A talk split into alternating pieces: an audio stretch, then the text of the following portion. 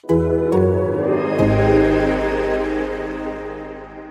Tobias, you guys had an 18 point lead in the previous game and you had 26 point in this one. Why does it seem like the team's having some issues holding on to the leads late in the games? It's a great question. Um, you know, it's a, it's, it's, yeah, I don't know right now. I mean, that, that's a tough one to answer, but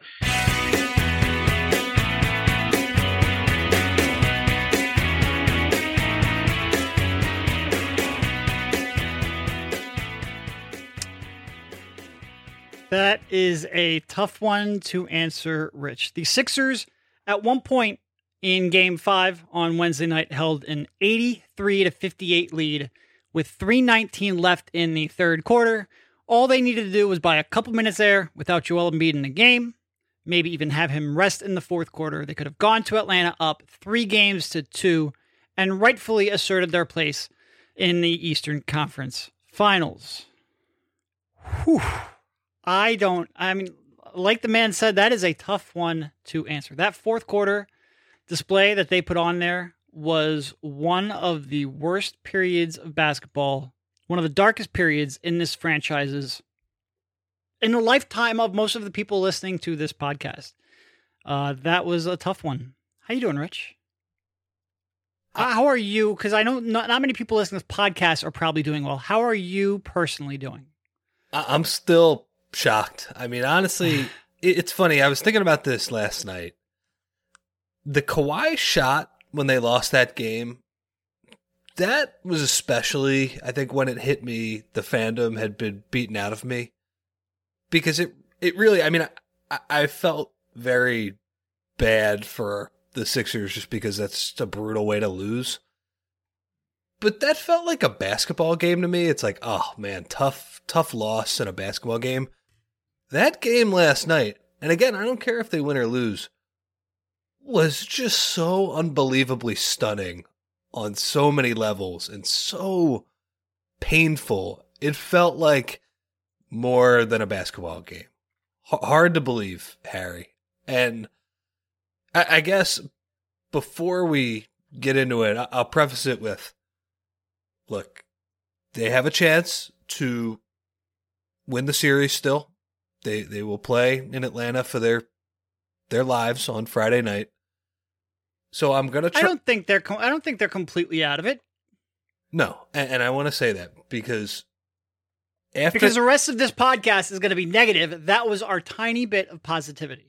And and I'm just gonna say after that game, it is really hard. It, that that game makes it impossible to not have final takes on the season. To and to, by the way, if they come back and they win these last two games, I'm not going to give them a ton of credit for it because this is a self-inflicted position they have put themselves in. They should not be down three to two to the Hawks. They should not have blown these last two games. They should not have blown game one. So yeah, maybe you find the resolve to come back and win these last two games. Whoop de fucking do. Your flaws are still your flaws, and somebody better than Atlanta is going to take advantage of it. Exactly. That's that's a perfect point from you. And it's just, I mean, it. I think that is the worst loss I have seen from a Sixers team, and it's it's unbelievable because they've had two of the other worst losses I've seen from a Sixers team in this series. Um, I, I thought Game Four when we were in Atlanta, we didn't pot after when I was in Atlanta, we didn't pot after that one was a disaster on so many levels, and they doubled down at home. It was, I mean, I don't have a good feel for recent NBA history, but if you can find a a bigger collapse in a series when a team is favored, or B, I know, I know that the coach has been involved in a lot of them. I get it. But you know what? I gotta say, let's just start right there. You got the, a lot from a single head nod there, Rich. Yeah, I, but you know what? Let, let's say something right now. This is not in the bubble, and this is not playing against Nikola Jokic and, and Jamal Murray. This is the no. Hawks. Uh, so that's I, I don't know if I can combine a bigger single game choke job. And again, I don't like saying the word choke. Like I try to be fair with that. No, no, no. That was gag choke, just team shitting their pants. I mean, the whole thing there. That was, I mean, that is one of the most horrendous losses I've ever seen. So it's, yeah. So I guess that's my long way of saying there's going to be some probably some pretty harsh takes coming here, and I'll just just just know I, I know that they can come back and win the series, but they, they earned some of these. Let's just put it that way. A hundred percent, a hundred percent. And look, that fourth quarter, they were outscored forty to nineteen in that fourth quarter. If Ugh. you extend that another three minutes, when they were up by twenty-five, uh, they were outscored fifty-one to twenty-three to end the game. In that fourth quarter, they shot. Oh, where is it? I've got my notes everywhere. They shot five for seventeen. Uh, the Hawks shot 16 for 22, and quite frankly, I don't remember those six misses. Uh, I guess they must have happened when I blinked. Uh, the Sixers didn't. Wait, wait, the they shot points- they shot five of seventeen. Who was the Hawks backcourt in that uh, in that It was? Trae Young and Lou Williams. Oh. It was Trae Young, and you have Tobias Harris didn't score a point over that stretch. Hmm. Ben Simmons had two points. They were foul shots. Um, he has taken. I think you pointed this out on Twitter. He has taken one shot in the last two fourth quarters. No, No, no shots. Nope, no zero shots. shots. zero shots, one assist in the last two quarters. He's only scored because of intentional fouls. Um, they were just, and I mean, Joel Embiid wasn't good in the fourth quarter either. Uh, he's going to skate by on criticism a tiny bit because there's other targets to aim at. And by the Um, way, but he, he should skate by on criticism a little bit because he played the best first half I think I've ever seen from him ever. I get it. He sucked in the fourth quarter. He did not stop the bleeding. I- I'm sorry. He he is not getting this this level of criticism from me when he's doing this on one leg. Uh, uh, I'm sorry. yeah, and I I do wonder how much of the, the second half these last two games are coming down to some combination of fatigue or the knee just wearing down over the course of the game. He has not looked the same here down the stretch. Um, but they needed somebody other than Steph Curry, and Steph Curry had his own problems, which we'll get into. Steph Curry. They needed. Did I say Steph? he's Um, he's look, I'm- playing like him. I, I'm not gonna get on you am too much, but on four hours of sleep here, and I've got to fly to Atlanta pretty much right when we're done recording this podcast, so I can finish watching this. Um, either a crazy turnaround, which again I don't want to give them too much credit for because they don't earn it or they don't deserve it, um, or or one of the biggest dumpster fires in recent memory. Uh, this is you sort of alluded this. At least in years past, there was something to cling to. You lost in Boston. Okay, that was the first year with Simmons and Embiid. They're learning. You lost to Kawhi. Okay, that was a historic NBA moment. They lost to the future champions. They acquitted themselves well. You lost to Boston the following year. Okay, like heads got to roll, and also you were missing Ben Simmons. This is just a freaking train wreck. And these last two games, first team in NBA history to blow back-to-back 18-point leads unbelievable. in um, or first team in the last 25 years, I think it was, to blow back to back 18 point leads in the playoffs. First time in I think it was 165 consecutive games. The Sixers, who, who we always talk about blows leads, first time they have blown a lead in 165 games with 25 or more points. Happened in the biggest of stage with the biggest of consequences. And uh, I don't even I'm I'm I'm sort of a mess. I don't even know where to start. Do we start with the point guard, the coach, the perimeter scorer? Like, where do we start? Where do you, where, where do you, what, what comes to your mind? I want to save the biggest thing in my mind for last. So, Ben? That is Ben. So let's not do. Let's not do.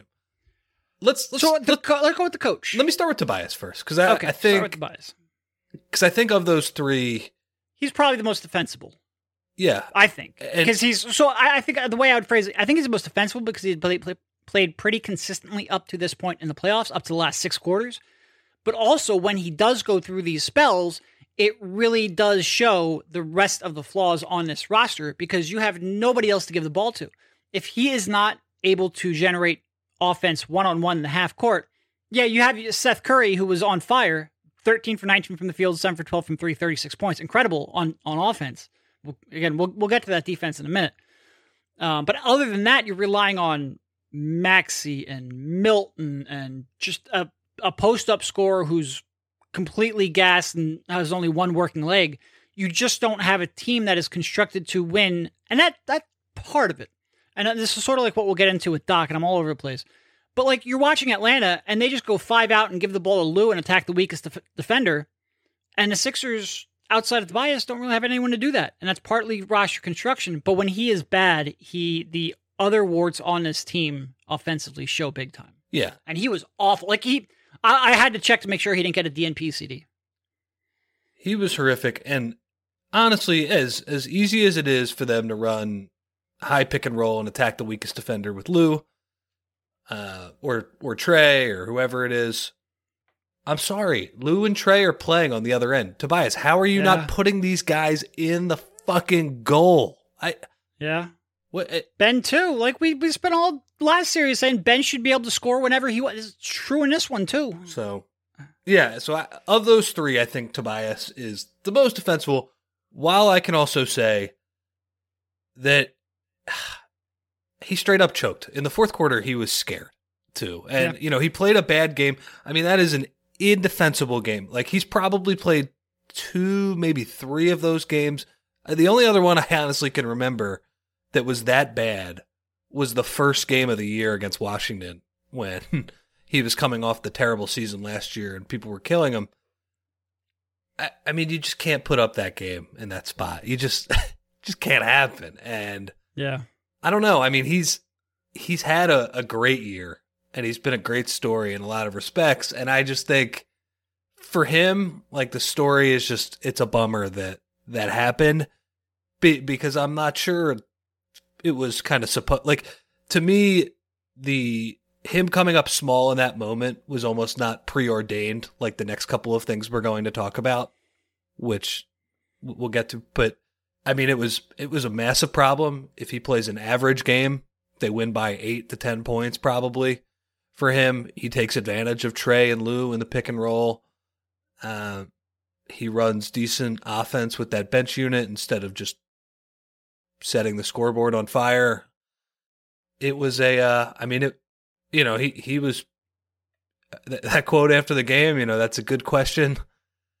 I, look, I'm not gonna I'm not gonna kill him too much no, for that. I mean, to, to be honest, like the, the he then paused for a couple seconds and came back with a pretty good answer, but like it was it was very indicative of what happened. also, on- what on what are you gonna say? Wednesday. What are you gonna say after that? That's good. You know. Yeah. I mean, it's No, it's true. it's ten minutes after you choked away the biggest game of your life in, in in unbelievable fashion, and the whole team did, but but Tobias did as well. I don't. You know, it's it's like when Tobias is playing well, it's just like man, you know, he's scoring like he's uh you know he's taking advantage of some mismatches, those things. There's not a lot of detail you can talk about in his game.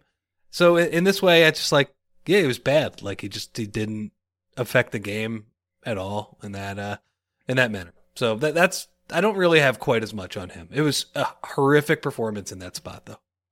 It was a very damaging performance that I can defend more than the other two people we'll talk about. It's just the best way I can describe it. And like I said, when Tobias doesn't have it going, then Ben's flaws become even more pronounced. You start relying on people you shouldn't really be relying on. You can't take Seth Curry out. You know, remember when they um they brought in George Hill and the Sixers spent the next couple of days privately and publicly talking about, oh, we can put five defenders on a court.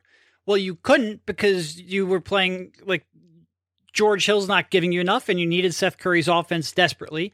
Um, but Ben or Lou Williams shot over him time and time and time and time again in that fourth quarter. I think Lou had 13 in that third or in that fourth quarter. I don't know if he missed. Did he? He shot six for eight for 13 in that fourth quarter. Really sparked them. Um, tr- uh, Seth Curry has been picked on the entire second round here. Just Yep. defensively, he has been abused constantly, and you couldn't take him off the floor because he was legitimately the only source of reliable offense that you had. Um, in that third quarter, especially, you know, there was a point they came out in that third quarter, looked like complete dog shit. Uh, they had, they had three turnovers right to start the third quarter. Uh, I think six turnovers there in the first half of the third quarter. Seth Curry got hot and he shot them back into it, helped extend the lead. They shouldn't have been up by that much. They looked bad, but Seth Curry bailed them out. You needed him in there. I get it, but his flaws were exposed, and they're exposed in part because you can't really go with that five defender lineup because then you have zero offense. As you all know by now, we've teamed up with BetMGM this season. We'll be using the BetMGM lines to make all our picks, and we'll have special offers for our listeners each week. If you haven't signed up for BetMGM yet, use the bonus code TA Basketball, and you'll get a one-year subscription to the Athletic, plus up to a $1,000 first bet offer on your first wager with BetMGM. Here's how it works. Download the BetMGM app and sign up using bonus code TA Basketball. Make your first deposit of at least $10. Place your first bet on any game claim your voucher for a one year subscription to The Athletic. 21 plus to wager. Visit BetMGM.com for terms and conditions. U.S. promotional offers not available in D.C., Nevada, New York, and Ontario. Gambling problem? Call 1-800-GAMBLER. In Colorado, D.C., Illinois, Indiana, Louisiana, Maryland, Massachusetts, New Jersey, Ohio, Pennsylvania, Tennessee, Virginia, West Virginia, and Wyoming. Call 1-877-8-HOPE-NY or text HOPE-NY. Call 1-800-NEXT-STEP in Arizona, 1-800-522-4700 in Kansas and Nevada, 1-800-327-5050 in Massachusetts, 1-800-BETS-OFF in Iowa, 1-800-2707-117 for confidential help in Michigan. In partnership with Kansas Crossing Casino and Hotel. In Ontario, if you have questions or concerns about your gambling or someone else close to you, please contact ConnexOntario at 1-866-531-2600 to speak to an advisor free of charge. Sports betting is void in Georgia, Hawaii, and Utah, and other states where prohibited. Promotional offers not available in Nevada and New York. Don't forget, if you haven't signed up for BetMGM yet, use the bonus code TA Basketball and you'll get a one year subscription to The Athletic plus up to a $1,000 first bet offer on your first wager. How do you waste a 36 point performance from Seth Curry? He was, look, he got picked on by Lou in the final quarter. It was bad. I mean, he's been getting picked on bad on the defensive end. And Embiid and Curry combined for 73 points. That is a monster number. yeah, I, and that's what I mean. Like, as much as we could talk about him getting picked on, he got lit up by Lou in the fourth quarter. It doesn't matter. He was phenomenal.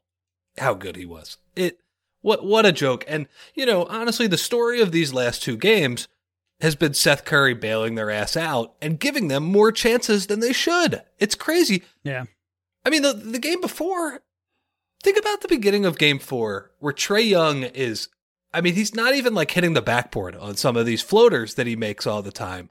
You have every chance to run that team out of the gym, and instead, you just let the Hawks win the math battle. They out tough you. That that is what's what's brutal about this series. They are getting out toughed, out thought. I mean, this is a this is a mentally weaker team that has been through millions of playoff And they're the situations compared. They're they're older. They're more talented. And I had people in the mentions last night when I mentioned like, yeah, they're still more talented. And they're like, we're not. It, the, the classic Twitter guy thinks we're not more talented. Yes, you are. You are absolutely more talented. I'm not hearing that. So to waste that Seth Curry performance is uh is brutal. And you nailed it. Like to start the third quarter, look, you're you're up 20 points at halftime.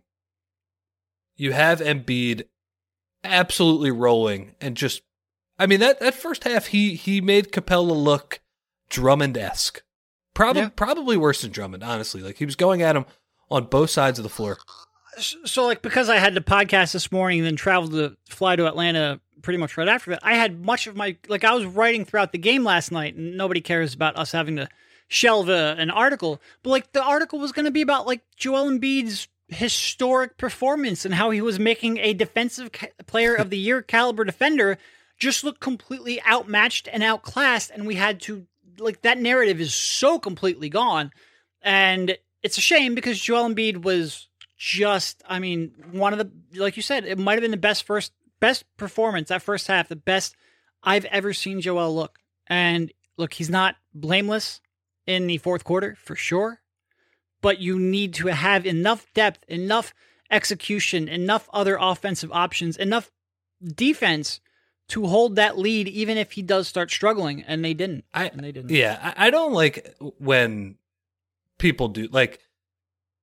I, understand you kind of go with your best player. I don't think this is that scenario. They, they're letting the big guy down right now. It's just, it's what it is. Like at some point, you need a little bit of help from your coach, from your co-stars, from your bench, and you got none of that last night. Seth Curry was the only person who helped him in any way possible. So, like, you know, if you want to look at this whole the the anatomy of this collapse, it didn't start really until the end of the third quarter when they started losing the lead, but it really started at the beginning of the third quarter because they're up 20 points. They have Embiid on the floor. They have Curry humming and he's making every shot possible. But they barf all over themselves. They turn the ball over, like you said, it was six or seven times in a five to six minute span. You just can't have that. You can't do that shit in a playoffs in a playoff game. There's no reason to do that against this Atlanta team. And it was a, a precursor for what we were going to see moving forward. I mean, like, look, their defense was okay during that stretch, and Seth was Yep. on fire. He was bailing them out. Uh, but then you you hand it over to the bench, and I guess we should get into that now. Doc Oof. Doc Rivers bench. And you know what? After the game, Doc was like, I thought they were fantastic in the Get- first half. get outta No, here. No, they weren't. They were a fucking disaster in the first half. Atlanta just missed shots over a four minute stretch. Um, that was a, with the way Atlanta was shooting, that bench should have been able to extend the lead. Instead, it remained pretty much flat. The Sixers, I think they scored like five points over a four minute stretch. It's just Atlanta's offense was just as bad. And that wasn't a stretch where I thought the Sixers were playing particularly good defense. I think they got largely lucky. Shake Milton hit a, a prayer three pointer to give them like half of their points. They did not execute well at all offensively. The bench was bad in both halves. Uh, I am not buying that they were good in the first half and bad in the second half. And by the way, they were a disaster in the second half. Like that third quarter and early fourth quarter run. And after the game, Doc was like, oh, we had to bring our starters in early, and that threw off our rotations. And like, so I looked up the stats. Tobias and bench units in the regular season average 108.6 points per 100 possessions. It's something in like the 20th percentile of all lineups. It's really bad offense. They were propped up because of that defense that we talked about for much of the season, uh, that we didn't think was going to be able to sustain itself in the playoffs. Newsflash, it hasn't. Sixers are, or that group is averaging 108 points per 100 possessions in the playoffs offensively. The problem is their defense is now giving up like 119. So they are like a negative 10 or 11. I don't have the stats in front of me. Somewhere in that range, net rating here in the playoffs. And it was entirely predictable. It was entirely predictable that when you got Dwight Howard in the playoffs, put him in space against a team like Atlanta, his defense wasn't going to have the impact. The offensive limitations were still going to be there. That unit has been a disaster.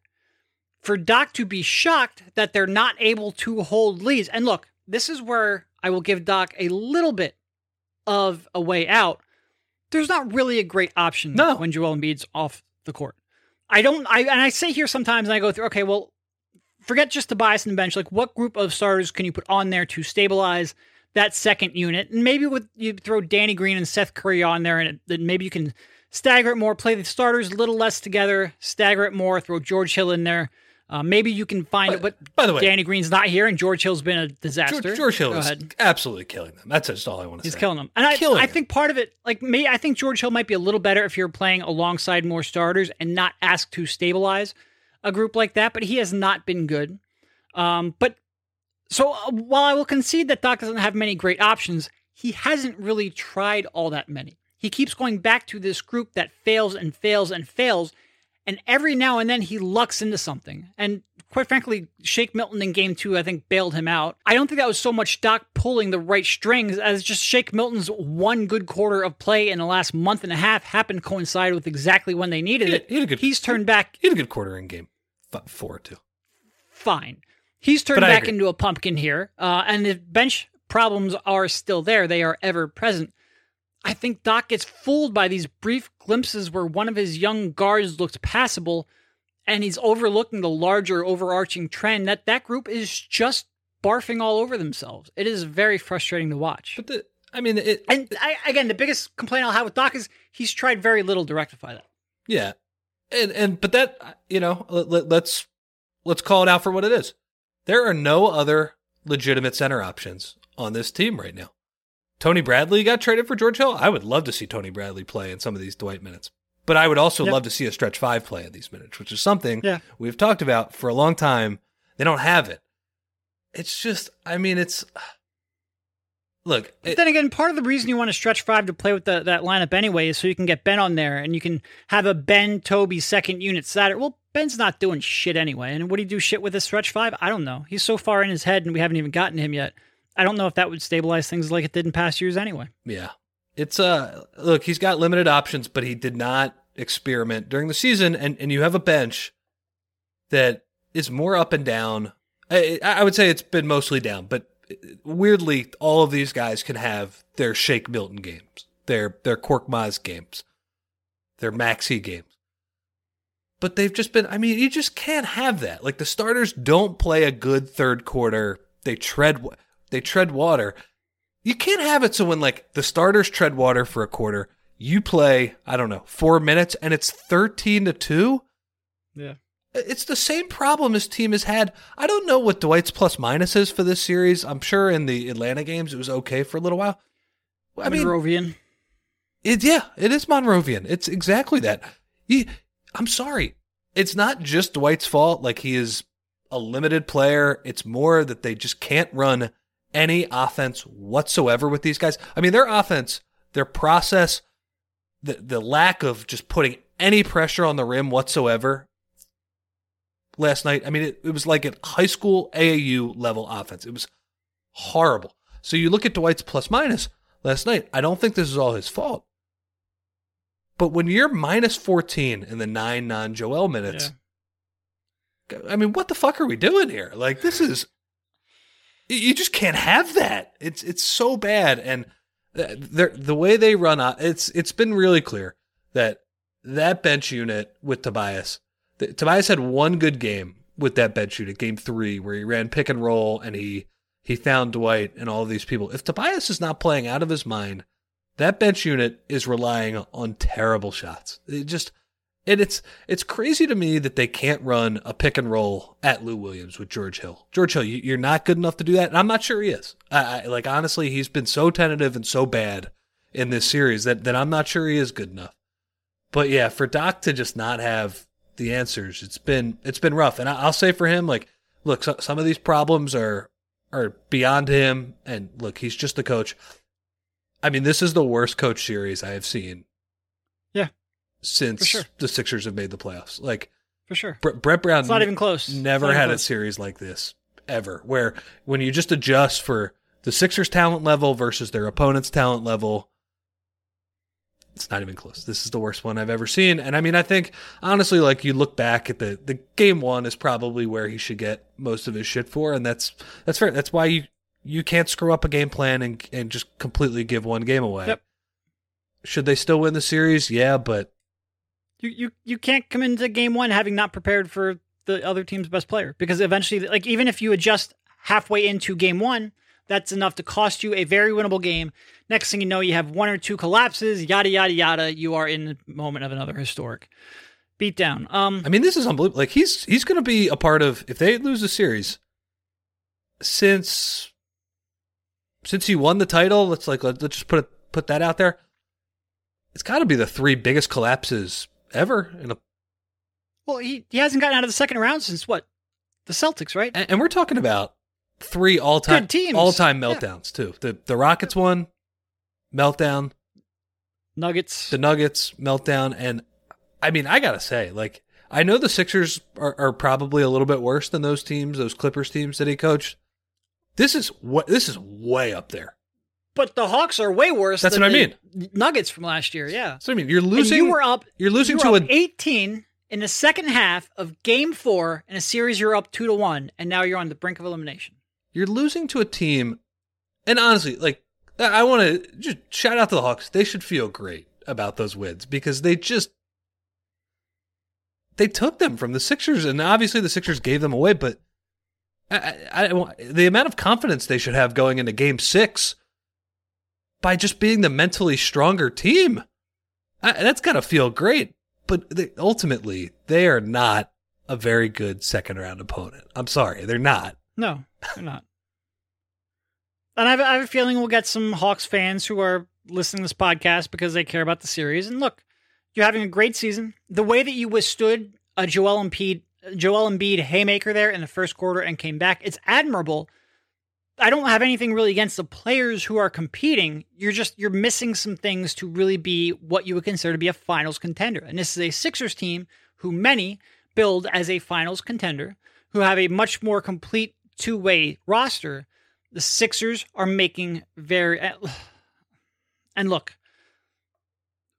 when we used to have these debates about, I don't care about talking about the Hawks that much right now. Um, maybe another podcast. We'll give the Hawks fans their due. They can come back and listen to it. We'll advertise. Maybe, it. maybe if they lose the series, we'll have like a Hawk segment on the off-season pods. You know, like we'll sure we'll talk about sure. them just like they're a normal basketball team, and it'll probably be, be very complimentary we'll, for the most part. We'll, we'll, let Brad Rowland tweet it out, and we'll get all sure. you back on. Fine, Absolutely. Fine. But right now, we have to talk about the Sixers. We are a Sixers podcast. And when you and I used to talk about coaching in previous years, uh, and a lot of the people who did not like Brett Brown would get on us, say we overrate him, we defend him at all costs. A big part of it was that we think teams take on the identity of their stars. And a lot of the problems are inherent in the roster, and the coach is just the easiest person to blame. And you look at this, and a lot of what Doc Rivers was supposed to solve getting more out of Ben Simmons, stopping these second half meltdowns, stopping teams from being able to game plan against Sixers in the second round, developing a base strategy that will cover up some of the flaws, they're still fucking here. And that goes back to our point coaches have a limited ability to overcome the warts of the roster. That is a lot of what we talked about with Brett Brown. I think Doc Rivers is a better coach than Brett Brown, but I think at the end of the day, players on the court matter. That being said, these two collapses have been epic. And when you have a 26 point lead, and look, it's, you know, we spend a lot of time talking about Ben Simmons and can a good defense in the playoff game plan around his weaknesses? And even as Ben Simmons was having his great middle of the season that he always has every year, we oh, you and I always came back to that. Well, we got one thing very wrong. Apparently, it doesn't take a great defense to game plan for his weaknesses. It just takes a seven game series. And for Doc Rivers to have two very exploitable perimeter defenders in Lou Williams and Trae Young, and not be able to get them into anything even remotely resembling a half court offense, Really bad. That is a really, really bad performance. Really bad. Game one was a really, really bad performance on Doc Rivers' part. Do I think a lot of these problems are inherent because you've got very little sh- uh, perimeter shot creation, a point guard who can't touch the ball, and a post up center who's gassed and tough to run post up offense through? Yeah, of course. But he has not done anything to stem any of those tides. And and again, like you brought up, this is where you go back to game one and the first half of game one. You can't give a, a game away because shit could happen later on down the series. I, I mean, the, the offense, the defense in the first half of game one, and the offense in the second half of game five. On him. What, I, I, yeah, and I- like, look, we're we're gonna get into bed now, but at some point, like, call something to exploit those two small, terrible defensive players. I mean, he scored 18 points in the or 19 points in the the fourth quarter, and let's not even give him credit for that because one of those was a Curry bullshit shot at the end. 17 Yeah. points. What is going on? Are you kidding me? And two of them were intentional fouls from Ben. Oh, wow. It's uh They, they scored like legitimately like 15 or 17 half court points there. and they looked completely lost trying to get into their sets on offense. I mean, come on, Doc. That's that's not a good enough performance for him. But like en- enough, Doc. He's the because I'm sorry. We could talk about the bench. We could talk about Tobias. We could talk about Doc. We could talk about Joel losing steam in the second half a little bit. That's fine. You're all skirting around the main issue. look I, i'm sorry like what in the last two fourth quarters we we said it already but i, I gotta say this again 17 minutes zero shots only one assist and that's because he got an offensive rebound and he, he kicked it out the cork for a terrible shot that went in i mean what, what are you supposed to do with that i, I- mean I- And by the way, he's the only one on the team that can really dribble and pass. what are you supposed to do with that? That, that is, that is being that's so uninvolved. I mean, my God, if you know people get on Giannis or, or Tobias or some of these people who are 0 for five, he's not even trying. Like he's not he's not involved. And I mean, like honestly, we talk about Doc should be able to run a play to exploit those weaker defenders. Ben Simmons does not want the ball late in the game. No, he doesn't. He so And I, ho- I hope people realize, like you and I don't make statements like that lightly. I think I think most people listening to this podcast regularly understand that. Like there is, we are conservative in saying stuff like that. But if you watch these last two games and think he is not terrified of having the ball late in the fourth quarter of a big game, I don't know what you're watching. what, what are we supposed to do with that? And I mean, I, feel like we've been very consistent on Ben over the years, in in that like, you know, praise him when he does well in the regular season, but we've always mentioned this that he wants to win the game on his own terms. He wants to be a drive and kick guy. He wants to play fast and he has had a problem. You, you mentioned the the four, the three previous playoff losses. He he was given that first series against Boston. He was given the key to this is what you have to work on against a set half court defense in the second round of the playoffs.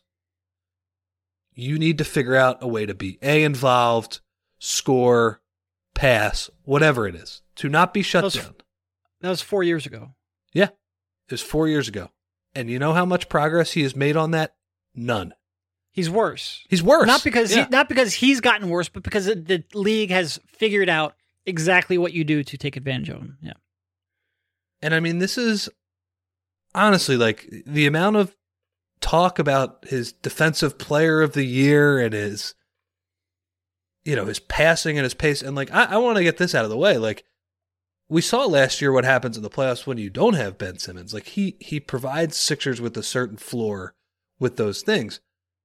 But I'm sorry, like, he got lucky last year by not playing because he would have played like this against the Boston Celtics on offense. Maybe it would have been a closer series because he guarded Tatum, but he has never made the strides, whether that's a jump shot, whether that's attacking the rim at all costs, to score against a set half court defense in the second round of the playoffs. And by the way, this is not even a good one. This is not the Toronto Nope. Raptors. And he, he skated by on a couple things. One, Boston, it was his first year. Toronto was his second year, and they had Jimmy Butler, which made it a little more palatable for him to not have the ball at all times. And his third year, that he didn't play. We are in the same spot he was four years ago, and he has nobody but himself to blame. He is the same. He has the same exact issues as four years ago, and I gotta say, it was the most predictable thing you've when you when you look at this regular season and the regular season, I think, is a time to build habits, to work on things, to get better for when these games really matter. If you watched his offensive regular season, honestly, there was no doubt this was coming. Well, I will push back a little bit on there, just because I thought it would take a defense better than Atlanta's to expose it. Fine. This was always in the back of my mind that, you know, Boston, if Jaylen Brown didn't get hurt, or Miami, if they advanced, which when they got the draw, you know, they wouldn't because they're playing Milwaukee. But Miami, if they met them in a second round, or even Milwaukee in the conference finals, one of these teams would be able to exploit Ben's weaknesses. I never in a I I thought Atlanta was going to be a repeat of the Washington series. We were all went, oh, look how strong Ben looks. He's attacking in the half court. Atlanta has nobody to defend him. He's turned a corner. He's having success in the second round. We ne- he's never had before. He's made a jump. I thought that was going to be the narrative when he came into this series because Atlanta is a disaster on defense. We see it in the first quarter of every game. They have no chance of stopping the Sixers when they're executing well. For Ben to go into a shell, and look, we can talk all we want about skill development, and it's huge. And like a lot of people, and myself included, be like, well, he's working on his free throws. He is. He still has the same train wreck form that he's always had. He's never been willing to modify that form, overhaul that form. And I think part of that could be impacting his confidence issues. But taking a, moving back from the skill, he's just there's no there's no confidence. He has no interest in having the ball at the free throw line in the half court anywhere where they could put him on the free throw line. And it is a massive, massive concern. And for all of the people, why do you keep asking about Ben's free throws? Why do you keep bringing this up? Why do you care about the intentional foul when it didn't matter in that series against Washington? Well, because it was very clear that this was in his head, and another team was going to try it. And that four for 14 from the free throw line was a very realistic possibility. What is going? Four And- or fourteen from the free throw. What, what is this? Guy- Doc Rivers is taking him out of every game. Every game he's being pulled out of because he can't make a free throw. He's and get- again, and by the way, he's getting applauded like he's uh, Markelle Fultz style. Yeah, like he's like a fan shooting half court shots or three pointers during a a stoppage. I mean, how, how a free! Wendy's because he made a free throw. Yeah. Um. And look, you you can't you can't be shooting thirty percent from the free throw line in the NBA playoffs. And again, part of this problem is that the Sixers have no real other. And part of the reason that the Sixers half court offense looks so freaking clunky and disastrous in the second half is because they don't really have anyone else who's capable of getting them into sets. Like Tobias Harris was running pick and roll. You mentioned a little while ago. Tobias Harris is not point guard. He's not even close to resembling a point guard. No. He might have stretches where he's not a terrible passer. He's not getting you into half court offense. Seth Curry can make a shot. He's not a point guard. He's not getting, and by point guard, I, I really don't even mean shooter or scorer. I mean decision maker. I mean somebody who can get you, you can throw the ball into their hands and they will calm you down. They will get you into your sets. Ben is the only one on the team who can get them into their sets, except he can't touch the freaking ball. And for all, everyone who said, oh, it's not a big deal, don't worry about it, your only real decision maker can't handle the ball in the fourth quarter of games. It's a it's a concern. It's a concern. No, no, no. It's it's a catastrophe. Like I and, and as much as I'll hear, well, they didn't put a point guard around him, and it's true. The the roster building around him over the years has been George Hill was not enough. has been Not bad, and and this year it's not good enough.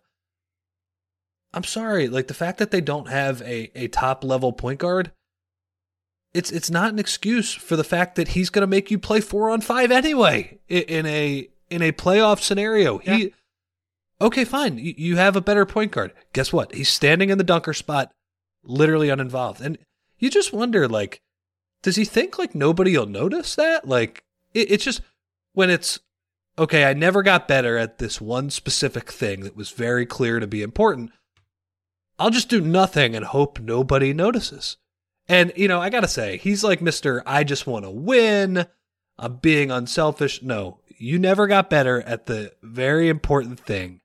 I mean, look, like he he deserves a ton of blame, but honestly, this series is a culmination of 4 years of not getting better at that specific thing. And maybe he never could get better. Maybe he's just such a bad shooter and just not a natural finisher, but I'm not buying that. I think he should be better than this. And Well, certainly in terms of finishing, attacking mismatches in the half court, like we see him do that all the time. He can be more aggressive in the half court. In terms of shooting, maybe he's not a natural shooter, but I would have liked to have seen more effort in fixing and correcting his fundamental flaw. Like it's one thing when a bad shooter goes to the free throw line, or when a when a guy with a bad form goes to the free throw line, but he's a good shooter.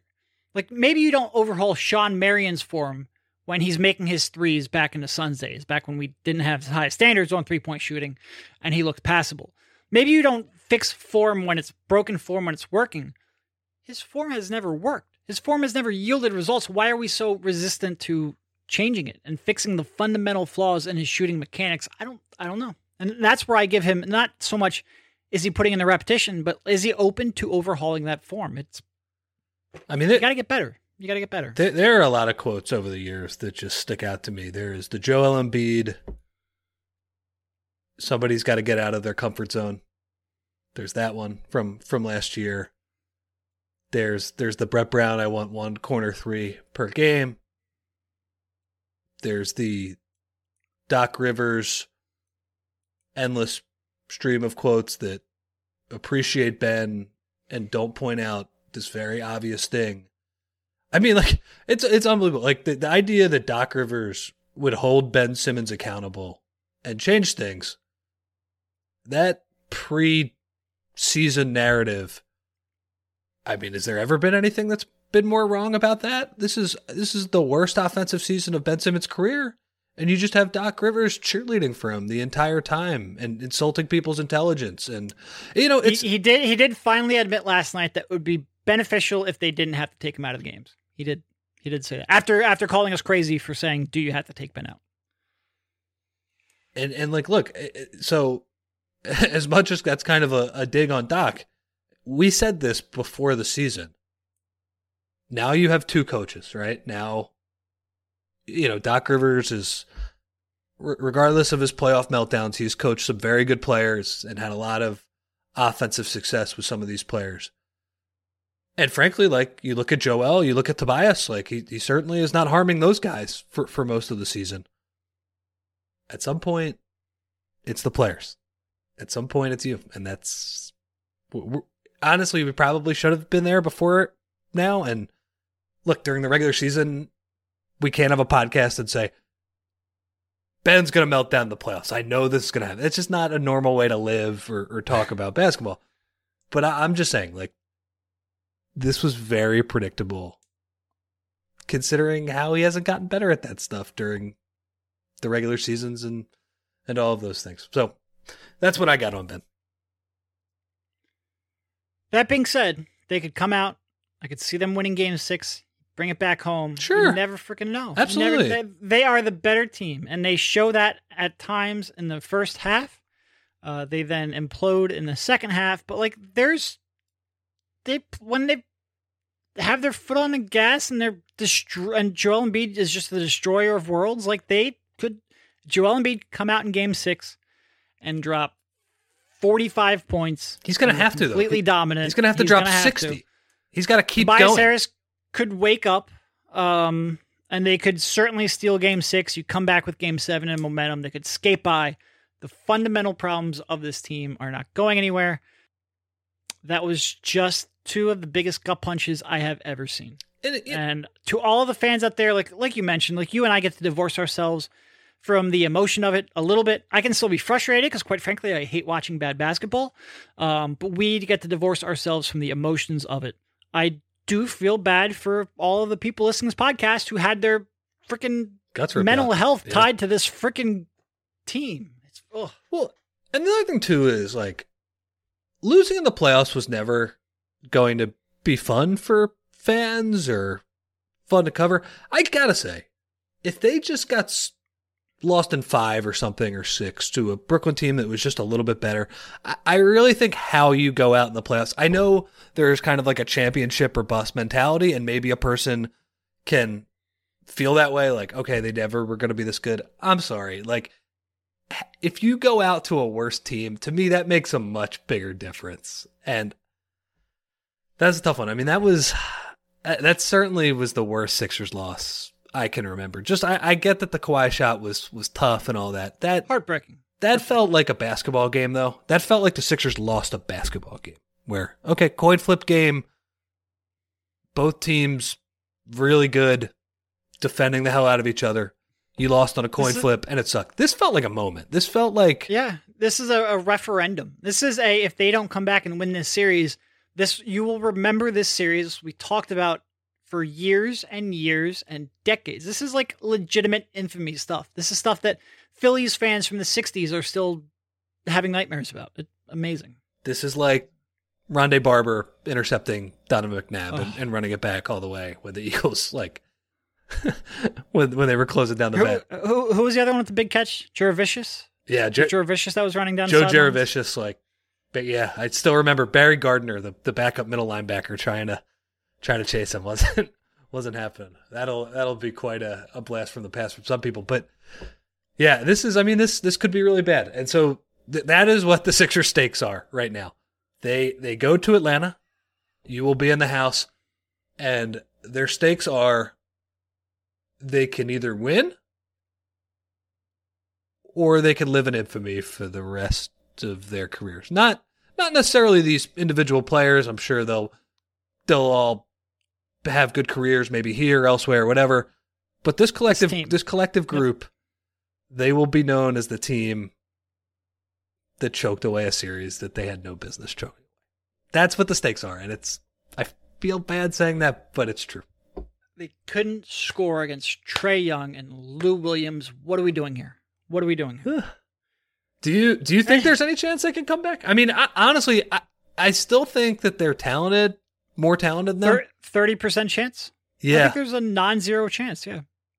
well, Do I have any That's faith? to win the no, series. I don't.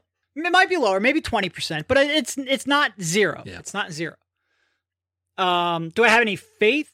No, because how are they going to avoid? Like, why would you watch them collapse these last two games and have any real faith? Yeah, you're thirty percent is too high. Get fifteen to twenty percent. Fifteen to twenty percent. I just don't uh, understand how you come back from that mentally. From those two losses, I mean, it's insane. Like, I so if they would have won last night, right? If they would have just not played Embiid in the fourth quarter because the bench had a good stretch and they avoided the worst loss we've ever seen, I would have come on this pod and been like, "This series should be over by now. Yeah. This is ridiculous." And now, Yeah. and now, they have to win in seven if they're gonna win. I mean, guys, I, I I cannot emphasize this enough. This would be one of the worst series losses I've I've ever seen. Just just horrible, horrible. Oh, Yeah, I got I got nothing else. I got nothing. It's Let's wrap up this bad boy. I can get on a plane and head down to freaking Atlanta. Ugh. Hotlanta. Uh, yeah, I think it's supposed to be in the mid 90s tomorrow. Hmm. Super exciting. Super exciting. Um, but thank you, Rich, for jumping on, and we will talk to you soon, buddy. See you, man.